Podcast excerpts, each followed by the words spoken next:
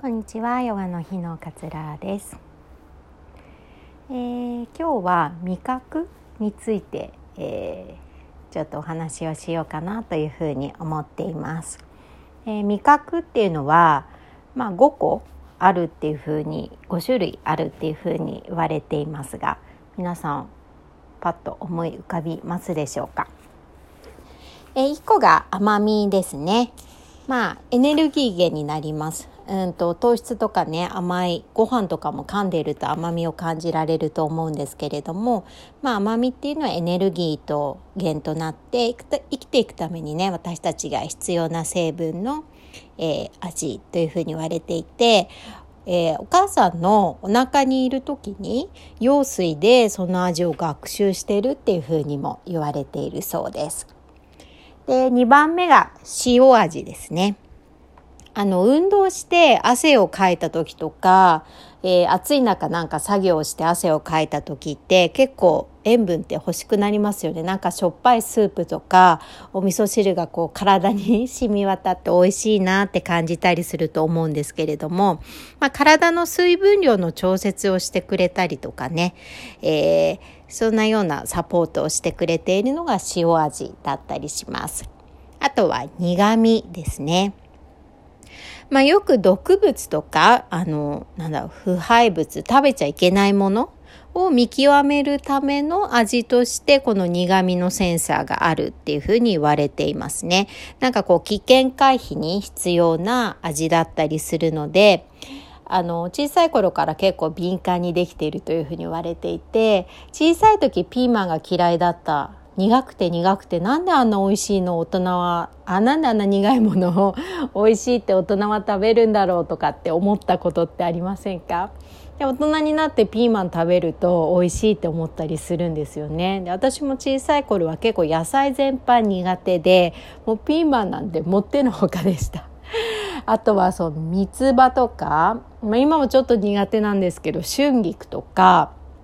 結構苦味を感じられる野菜っていうのが嫌いだったんですけれども、まあ、大人になったらねだいぶ食べられるようになっていきました。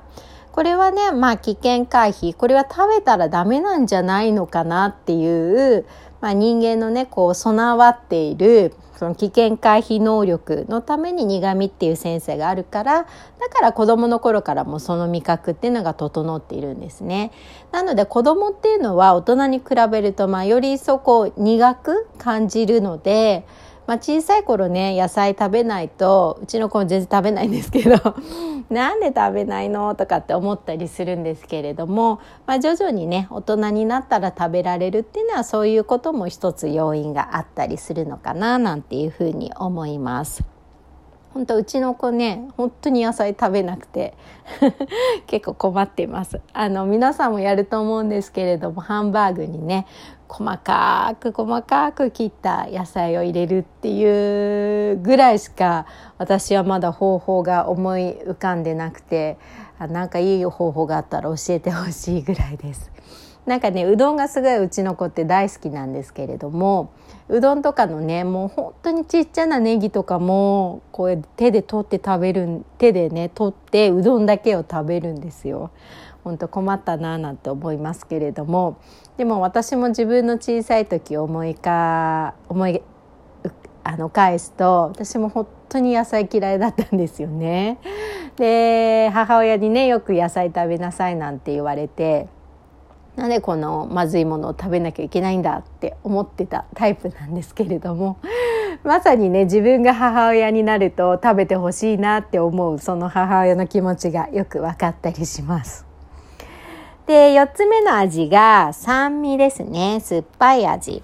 まあ運動とかね疲れている時になんか酸っぱいもの食べたいなと思ったりしますよね。あと妊娠を経験されたことがある方はつわりつわりでね結構グレープフルーツとかなんか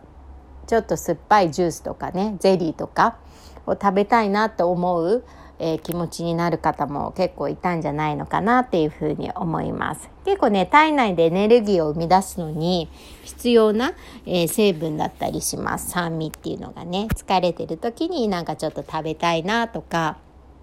なんか梅干しが結構うん、食べると元気になるとかって昔言われませんでした？私おばあちゃんとかでそういうふうに言われたんですけれども、まあ、そういうのもねこの体内のエネルギーを生み出すのに必要な成分が酸味だったりするので、まあ、そういうことがあったからおばあちゃんも言ってたのかななんて思ったりします。で5番目がうまみです。うまみがね結構思い浮かばないうん、方もいるんじゃないのかなと思うんですけれども聞くとねああ確かにって思うかもしれません。でう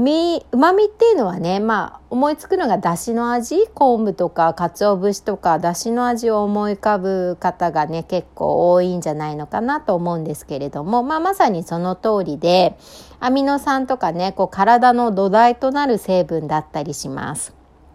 で本能的にねああ美味しいってだしの美味しいスープとか飲むとああ美味しいってこう気持ちがこう和らぐというか幸せな気持ちになるっていう経験される方されている方も多いと思うんですけれども、まあ、満足感ねとかああ美味しいっていう なんかあの幸福感をね得られる味っていうふうに言われていたりもします。なのであの私たちは生活していくとあなんか疲れたから甘いものが食べたいとか汗かいたから今日はちょっとしょっぱいなんかものが食べたいとかね。うんと体調が悪いから酸っぱいものを食べたいとかなんかほっとする味を食べたいなと思ってこううどんの出汁にたどり着くとかね。あの味覚っていうのは味をこう感じるだけじゃなくてこう体が欲していることをこう食欲としてねこう思い出させてくれて、まあ、体を正常に保つためのセンサーというふうにも言われています。なのでねこう風邪ひいた時とか鼻が詰まっちゃった時とかってなんか本来の味を感じられない時とかってあったりしませんか？ね、それもなんか体の不調の一つだったりするのでこう味覚がねちゃんと感じられるかなっていうのがこう体の不調を示すサインの一つにもなるんじゃないのかなっていうふうに、えー、私とかは思います。で過度なねこう食事制限とかダイエットとかでしてしまったりとかまあなんかこうりんごだけダイエットとかねまあお米一切取らないダイエット糖質制限しまくるダイエットみたいなのをしてしまってなんかこう逆に食欲が暴走してしまうこととかってあると思うんですけれども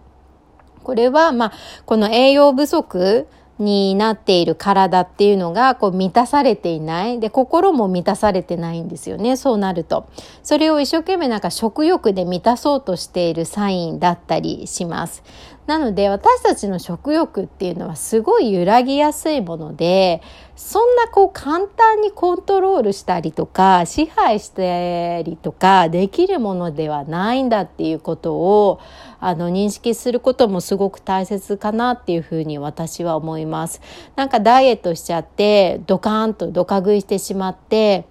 あもうなんてダメなんだろうと。今まで1ヶ月例えば頑張ってきたのに1日の度学でこう台無しになってしまったってこう落ち込む方っていうのも結構多いと思うんですけれども食欲ってそんな簡単にコントロールできないですよね。やっぱりお腹が空いたらずっとなんかご飯のこととか思い浮かべちゃったりしますしお腹空いたからそれを忘れようとしてなんかじゃあ運動するかって言ってもエネルギーが足りないから運動できないしなんかテレビ見ててもなんかギュルギュルなって気になっちゃうしってまあすごくそれって自然なことで逆にお腹が空かないとか食欲が湧かないっていうのは体の不調の一つだったりすると思うので食欲があるってことは決して悪いことじゃなくてすごくいいことだと思うんです。で逆にね食欲がある中で一つのものばっかり固執して食べてしまうとかね甘いものしかあの体が欲しがらないとか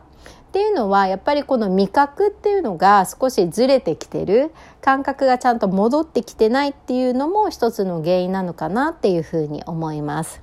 ただねこう味を感じるこの味覚の細胞っていうのはまあ長くて10日間ぐらい5日から10日間ぐらいで生まれ変わるっていうふうに言われているので割とねこう短期間でねあの生まれ変わってくれるものだったりします。なのであのぜひね味覚ちょっと狂ってるなと思った時は磨いてほしいなと思います。で磨く方法っていうのはすごくシンプルでまず1個がねいろんなものを食べてくださいいろんなものをやっぱり食べることによって味覚の経験値っていうのが上がるんですよねなんか辛い中にも旨味があるみたいなのってよくありますよねあれも結構味覚の経験値の一つで辛さの奥にこう甘さを感じられるっていうこう繊細な味を感じられるっていうのは味覚が結構発達しているのかなっていうふうに思ってもらっていいかなと思います。あとは1日1回とかでいいのでこう何の味付けもされていないものを食べる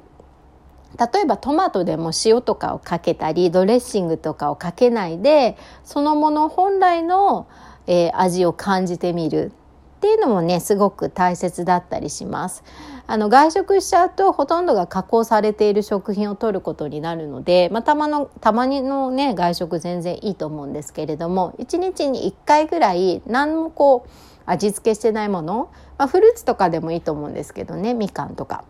そういうものを食べてみるのもこう味覚を磨く、えー、方法の一つとしてはいいかなと思います。で、えー、最後が、えっと、左右ですね左右を飲むこれもなんか左右の回でお話ししたことあるかと思うんですけれども左右ね飲むの朝一番に、えー、飲んでもらうのすごくおすすめです。で、まあ、味覚をねこうニュートラルな状態に整えられるっていうふうに言われているので、まあ、左右ね朝一番コップ1杯ぐらい飲んでもらうとそれを習慣にねなおかつしてもらうといいのではないのかなというふうに思います。まあ、結構ね左右飲む習慣が身についたためにこう濃い味をあんまり欲しがらなくなったとかっていう声もね結構、え、聞いたりするので。左右もほんと0円なのでね お水だから是非ね試してもらえるといいかなと思います。まあ、味覚には5種類あるんだっていうこととこう味覚っていうのは私たちの体をこう正常に保つためにこういろいろなことをセンサーとして教えてくれるっていうことを、えー、頭に置いといてもらって、えー、今お話しした味覚を鍛えるまあ、5日から10日で細胞が生まれ変わるので一度ね、えー、白湯を飲む習慣とか何も味付けしてない食材そのものを楽しむこととか、まあ、いろいろな食材を食べてみるっていうことをちょっとねやってみてもらえるといいかなというふうに思います。えー、今日はこの辺りにしたいと思います。今日も聞いてくださってありがとうございます。さようなら。